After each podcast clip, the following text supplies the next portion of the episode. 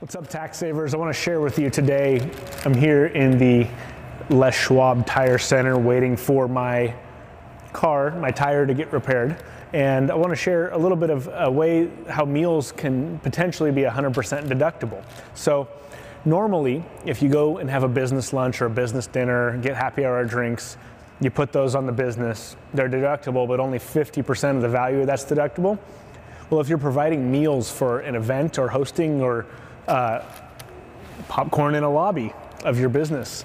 That actually is 100% deductible. So tracking that separately. So like we have a lot of real estate clients. If you have it hosting an open house, the meals that you provide for that open house would be deductible.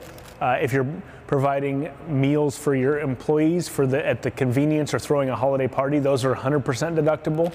So those couple different areas, you want to have a different expense code for normal meals and then 100% meals. Make sure you're taking those because that could be a significant difference if you host a lot of events for potential clients and prospects, or if you're constantly restocking this delicious popcorn.